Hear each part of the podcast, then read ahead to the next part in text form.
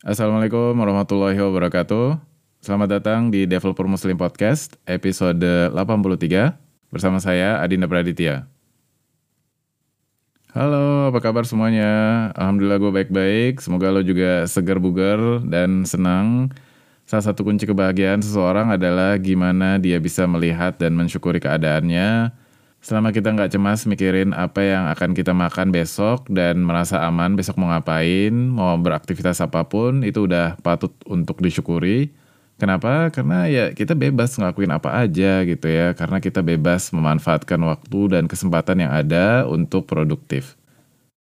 Makasih udah dengerin podcast ini bahas putar developer, apa yang bikin mereka produktif, berkembang, dan peduli sama lingkungan.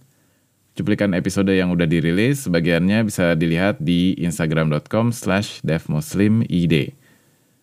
Baik, ngomongin soal produktif, apa sih sebenarnya produktif itu?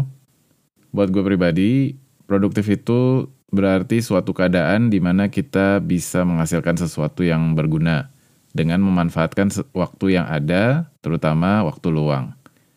Ya, dengerin podcast adalah di antaranya. Karena ya dengan dengerin podcast lo bisa dapat informasi tanpa harus um, melakukan hal yang ekstra gitu ya. Jadi ya lo semua udah pada bener nih, pada dengerin podcast kan.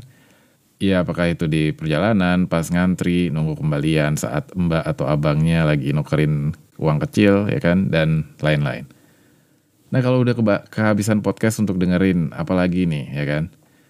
Kalau gue dulu suka main game di handphone, lihat sosial media dan lain-lain seperti biasanya lah ya. Tapi terus kadang lu pernah terbesit pikiran gak sih kalau sebenarnya kita bisa make waktu itu untuk yang lebih bermanfaat, tetap santai, dan juga seru kayak main game. Jadi kali ini gue semangat banget buat ngasih rekomendasi aplikasi yang cocok buat developer di sebuah kalangan nggak hanya buat yang pengen atau lagi belajar pemrograman, tapi juga udah yang senior atau udah lama jadi developer bertahun-tahun. Gue akan jelasin kenapa bisa begitu. Jadi aplikasinya ini lebih kepada latihan atau olahraga. Uh, dia sebutnya workout gitu ya, biar lebih tahu konteksnya gitu. Jadi kalau olahraga kan untuk menjaga agar badan dan otot tetap bugar dan kuat gitu ya. Nah, aplikasi ini menjaga keahlian kita dalam ngoding atau topik-topik yang lain gitu ya. Atau bisa juga buat untuk memperkuat hal-hal kecil melalui tips yang baru di dalam bidang yang kita minati itu. Makanya cocok banget buat yang pengen belajar pemrograman karena aplikasi ini ngasih materi-materi dasar yang dikemas dengan sederhana untuk mengerti suatu konsep secara singkat. Permisi, sebelum gue lanjutin, ada pesan-pesan sponsor dulu nih. Dengerin ya. Silakan mas, diputar. Makasih buat waktunya. Sekarang dengerin lanjutannya yuk. Yang lagi belajar atau yang lagi memperdalami keahlian pemrograman pun juga akan ngerasain manfaatnya. Materinya dibagi jadi beberapa minat, bahasa pemrograman dan topik tertentu ya minat kayak web dan Linux gitu ya. Terus kayak bahasa pemrograman itu kayak ada JavaScript, Python, SQL dan Java. Terus juga ada topik ya kayak security, computer science, terus juga ada Git. Contoh materi yang masih gue ingat sampai sekarang itu kayak untuk Linux misalnya itu ada tip gimana ngejalanin perintah tanpa masuk history gitu. Jadi hal-hal kecil yang kayak gitu. Tahu gimana ngulangi argumen tertentu gitu. Jadi hal-hal kecil yang benar-benar sangat bermanfaat yang bisa menghemat waktu lo dan bisa dipakai untuk pas kerja nanti gitu. Terus ada juga tips untuk bahasa pemrograman tertentu misalnya. Dan bagi gue ini juga cocok banget buat developer senior karena ada hal-hal kecil yang belum kita tahu atau meskipun hal-hal itu udah kita tahu masih ada atau masih jarang yang kita pakai. Jadi jadi beneran kayak nemu emas-emas kecil gitu kalau lagi pakai aplikasi ini. Jadi ibarat kayak atlet ya aplikasi ini untuk menjaga otot memori otak kita dalam menyelesaikan masalah atau ibarat kayak panglima gitu ya kayak warrior gitu. Aplikasi ini menjaga kita untuk tetap tangkas dalam menjalani medan yang lagi kita hadapi sebagai apa pun jabatan kita gitu. Bener banget ya.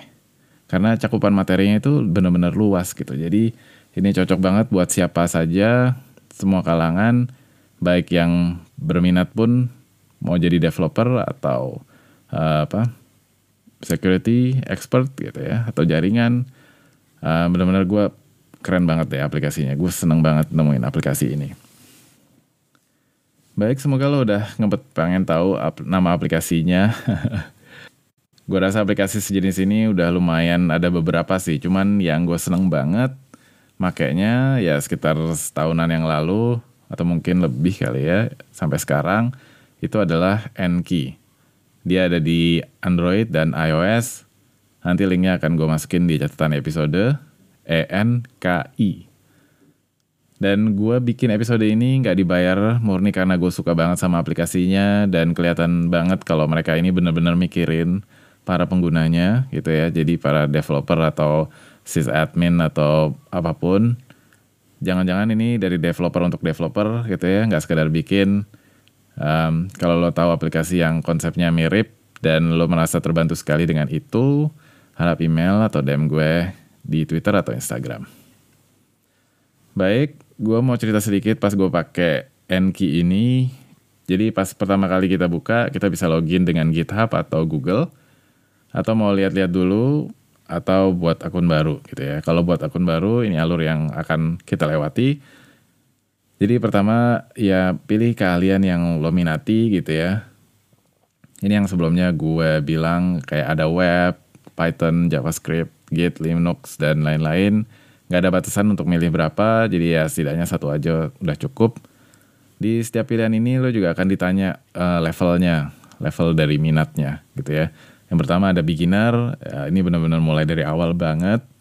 Terus yang kedua ada familiar, kayak ini buat yang udah ngerti dasar-dasarnya tapi belum ngerti atau belum yakin sama penggunaan uh, minat itu gitu ya uh, topiknya.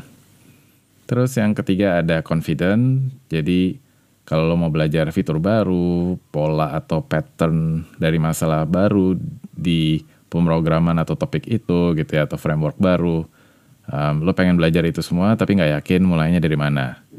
Nah ini cocok untuk uh, confident. Terus yang ketiga, yang ke berapa nih? Empat ya. Yang keempat itu ada expert. Jadi lo udah mahir beberapa topik, tapi masih nyari informasi-informasi kecil yang tambahan. Ini juga jadi bagus. Jadi semua kalangan itu ada. Um, jadi gue pilih web, JavaScript, Linux, dan SQL dengan level familiar. Sementara Python, security, computer science itu dengan level beginner.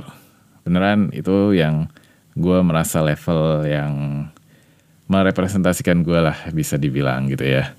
Um, ya tahun lalu gue ingat Ruby pernah diusulkan tapi belum cek lagi kenapa masih belum tersedia sampai sekarang. Uh, mungkin karena nggak seluas JavaScript atau Python penggunaannya. Baik, itu yang pertama, milih bidang minat yang lo senengin. Terus yang kedua ada milih hari dan waktunya. Jadi jadi ada tiap hari, tiap hari kerja aja, tiap pekan, atau tidak sama sekali. Terus lo milih jamnya. Jadi karena ini idenya kayak latihan gitu ya, workout. Jadi ini sebaiknya sih di set sebagai sesuatu yang rutin gitu ya. Tapi tetap ngasih kebebasan buat kita uh, kalau misalnya emang nggak pengen setiap hari atau nggak pengen sama sekali. Jadi ya tergantung kapan lo bukanya gitu. Itu juga bebas-bebas saja sih. Uh, untuk ini gue milih uh, tiap hari kerja. Uh, terus yang ketiga udah dia nanyain udah berapa lama ngoding. Ya ini pertanyaan standar. Ya isi aja sesuai keadaan lo. Um, gue rasa kalau diisi dengan baik dengan benar aplikasinya akan bermanfaat buat kita gitu. Karena akan cocok menargetkan pertanyaan-pertanyaan atau materi-materi yang pas banget buat keadaan kita gitu ya. Terus yang keempat juga mirip-mirip. Ya sekarang apalagi lo kerja sebagai full time developer atau enggak? Uh, jawabannya bisa iya, belum, tapi pengen gitu ya, atau belum dan belum ada rencana gitu. Jadi ya sama kayak pertanyaan sebelumnya, ya gue rasa kalau diisi dengan baik itu akan aplikasinya akan ngasih pertanyaan atau materi yang cocok buat kita. Baik, kalau udah setup udah jelas, contoh materinya, jadi setelah kita udah nentuin minat kita, terus aplikasinya menawarkan mau ngerjain latihan yang mana nih dari minat itu ya kan. Ah, masing-masing bervariasi, waktunya bisa ya antara 5 sampai 6 menit lah. Gitu ya. Ini kan tergantung seberapa lama lo bisa nangkep materinya dan berapa lama lo ngerjain soalnya kan. Jadi setiap materi itu ada satu soal sih. Jadi seperti gambarannya kalau misalnya gue milih Linux, aplikasinya akan ngasih kayak 5 materi gitu ya, 5 sub materi yang kecil di materi ini menjelaskan sebuah perintah atau konsep atau apa pun beneran tergantung konteks minatnya apa gitu ya. Jadi materi ini kita bisa skip kalau lagi nggak mood sama materinya atau alasan apa pun beneran lo kan terserah eh, bebas-bebas saja kalau lo mau skip Terus lo tandain dengan already new gitu ya. Kalau emang kita udah ngerti banget gitu ya, ngerti dalam artian sampai ngelotok dan udah sering banget kita pakai, uh, bilang aja already new. Kalau gue pribadi, kalaupun gue udah tahu tapi nggak ngelotok-ngelotok banget dan jarang gue pakai, gue akan tetap ngerjain anyway sih. Oke, itu dua. Jadi lo bisa skip atau tandain already new. Terus yang ketiga, lo bisa nandain juga dengan uh, learn something gitu ya. Kalau emang kita benar-benar baru belajar atau baru tahu mengenai hal ini gitu ya. Terus yang kedua, jadi kalau pas nyobain untuk ngejelasin ngerekam di podcast ini, gue dapat materi mengenai IP IP tables. Jadi materi yang pertama gue dijelasin IP tables tuh buat firewall, ya kan, untuk ngatur koneksi apa yang masuk atau yang keluar dari sumber yang seperti apa gitu kan. Jadi untuk melihat aturan-aturan yang sedang diterapkan itu perintahnya begini ya kan dan macam-macam variasinya. Setelah itu persis di bawahnya ada satu soal untuk ngetes pemahaman kita dari materi singkat ini.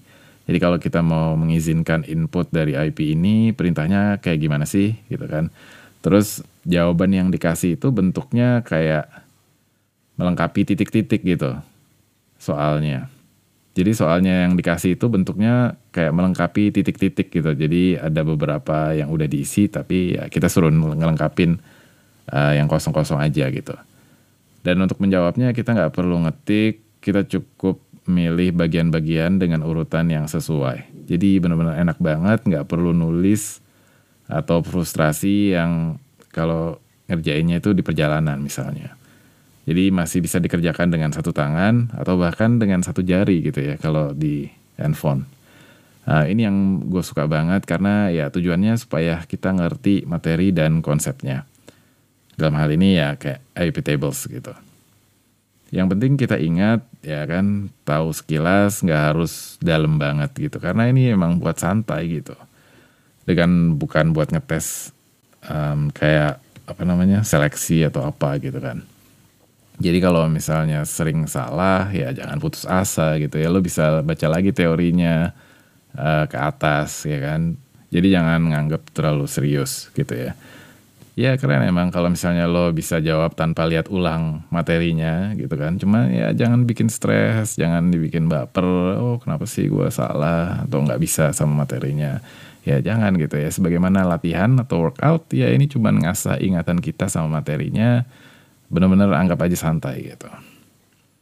Terus setelah lo udah ngerjain seterusnya jadi ada beberapa soal atau beberapa materi gitu yang disinggung um, lo akan diminta tanggapan berupa bintang ya kan atau komentar bebas.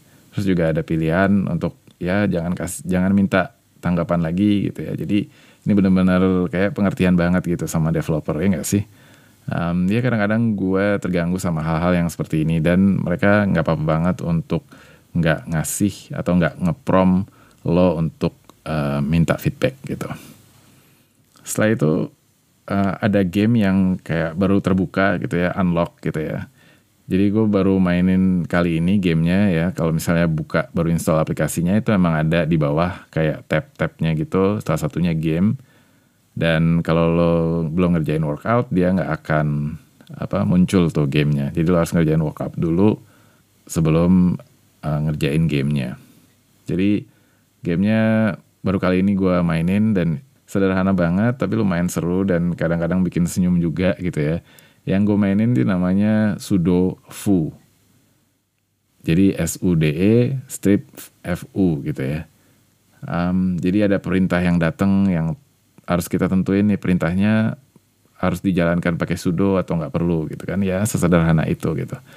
Cuma yang muncul kadang-kadang menjebak dan kadang-kadang lucu juga kayak rm strip rf slash user slash bin gitu ya.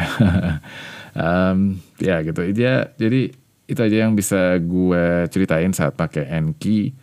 Gue sangat menyarankan lo untuk nyoba setidaknya satu kali ya untuk ngasih uh, kesan menurut lo gimana gitu dan selesaiin latihannya gitu. Itu lumayan penting. Jadi buat um, ngerasain bener-bener pengalamannya gitu make aplikasi itu. Ya paling cuma perlu 10 menit lah gitu. Jadi ang gua nganggapnya sih ya kayak main game gitu. Karena agak nyantai walaupun bisa jadi serius kadang-kadang gitu ya Nah, pertama kali main ini gila gue keren banget. Banyak momen aha, banyak wah gue baru tahu nih gitu. Kadang-kadang gue senyum-senyum sendiri di kereta. Ya bagi gue sangat membantu untuk menyegarkan memori lama atau belajar hal-hal kecil yang bermanfaat. Dan gak peduli sama kedudukan atau keahlian lo sekarang, sangat cocok buat siapa aja beneran. Ini baru sebagian yang gue bahas, Enki juga punya fitur tim, dan kayaknya untuk beberapa materi lo harus beli deh, seingat gue ya. Tapi banyak banget yang gratis dan gue selama ini belum pernah di prom untuk uh, bayar gitu ya atau ditawarin paket apa gitu ya. Menurut gue ini masih nyaman banget gitu ya. Nggak terlalu mengganggu dan terlalu buru-buru untuk tahu-tahu langsung nawarin gitu. Nggak seagresif aplikasi yang lain gitu ya. Um, terus juga kita bisa berkontribusi balik untuk ngasih materi atau topik yang dibahas. Jadi benar-benar keren sih ini konsepnya. Gue kayaknya pernah lihat deskripsi aplikasi lain yang mirip, cuma kayaknya ini yang paling nyaman buat gue. Jadi harap kabarin kalau lo punya aplikasi serupa, supaya kita semua sama-sama bisa berkembang. Baik, itu aja yang bisa gue sampaikan untuk episode kali ini. Makasih udah dengerin, semoga bermanfaat. Gue pengen banget lo cobain Enki dan berbagi pengalaman lo ke sini. Jangan lupa telusuri link-link yang dibahas. Semuanya ada di devmuslim.id slash episode 83. Pertanyaan, kritikan, atau cuman mau kenalan bisa kirim email ke devmuslimid at gmail.com atau DM gue langsung di Twitter atau di Instagram dengan akun yang sama at devmuslimid. Kalau belum ada bahan yang mau disampaikan, lo bisa lihat rundown topik-topik yang akan dibahas insya Allah di podcast ini. Itu ada di GitHub. Siapa tahu muncul pertanyaan susulan atau kepikiran topik lain. Apa pun itu, silakan kunjungi bit.ly slash devmuslimrundown. bi.ly garis miring dev mus lim rundown. Podcast ini bagian dari Product and Development Podcast Community Indonesia. Informasi lebih lanjut bisa ke github.com slash pdpcid. Podcast ini tersedia di Apple Podcast, Google Podcast, dan lain-lain. Lo bisa lihat pilihan-pilihannya di anchor.fm slash devmuslimid. A-N-C-H-O-R titik FM garis miring D-E-V-M-U-S-L-I-M-I-D. Jangan lupa kasih komentar dan rating yang bagus di aplikasi mana pun lo dengerin podcast ini. Buktikan kepedulian dan dukungan lo untuk podcast ini. Baik, gue pamit dulu. Sampai di episode Developer Muslim Podcast berikutnya insya Allah. Wassalamualaikum warahmatullahi wabarakatuh.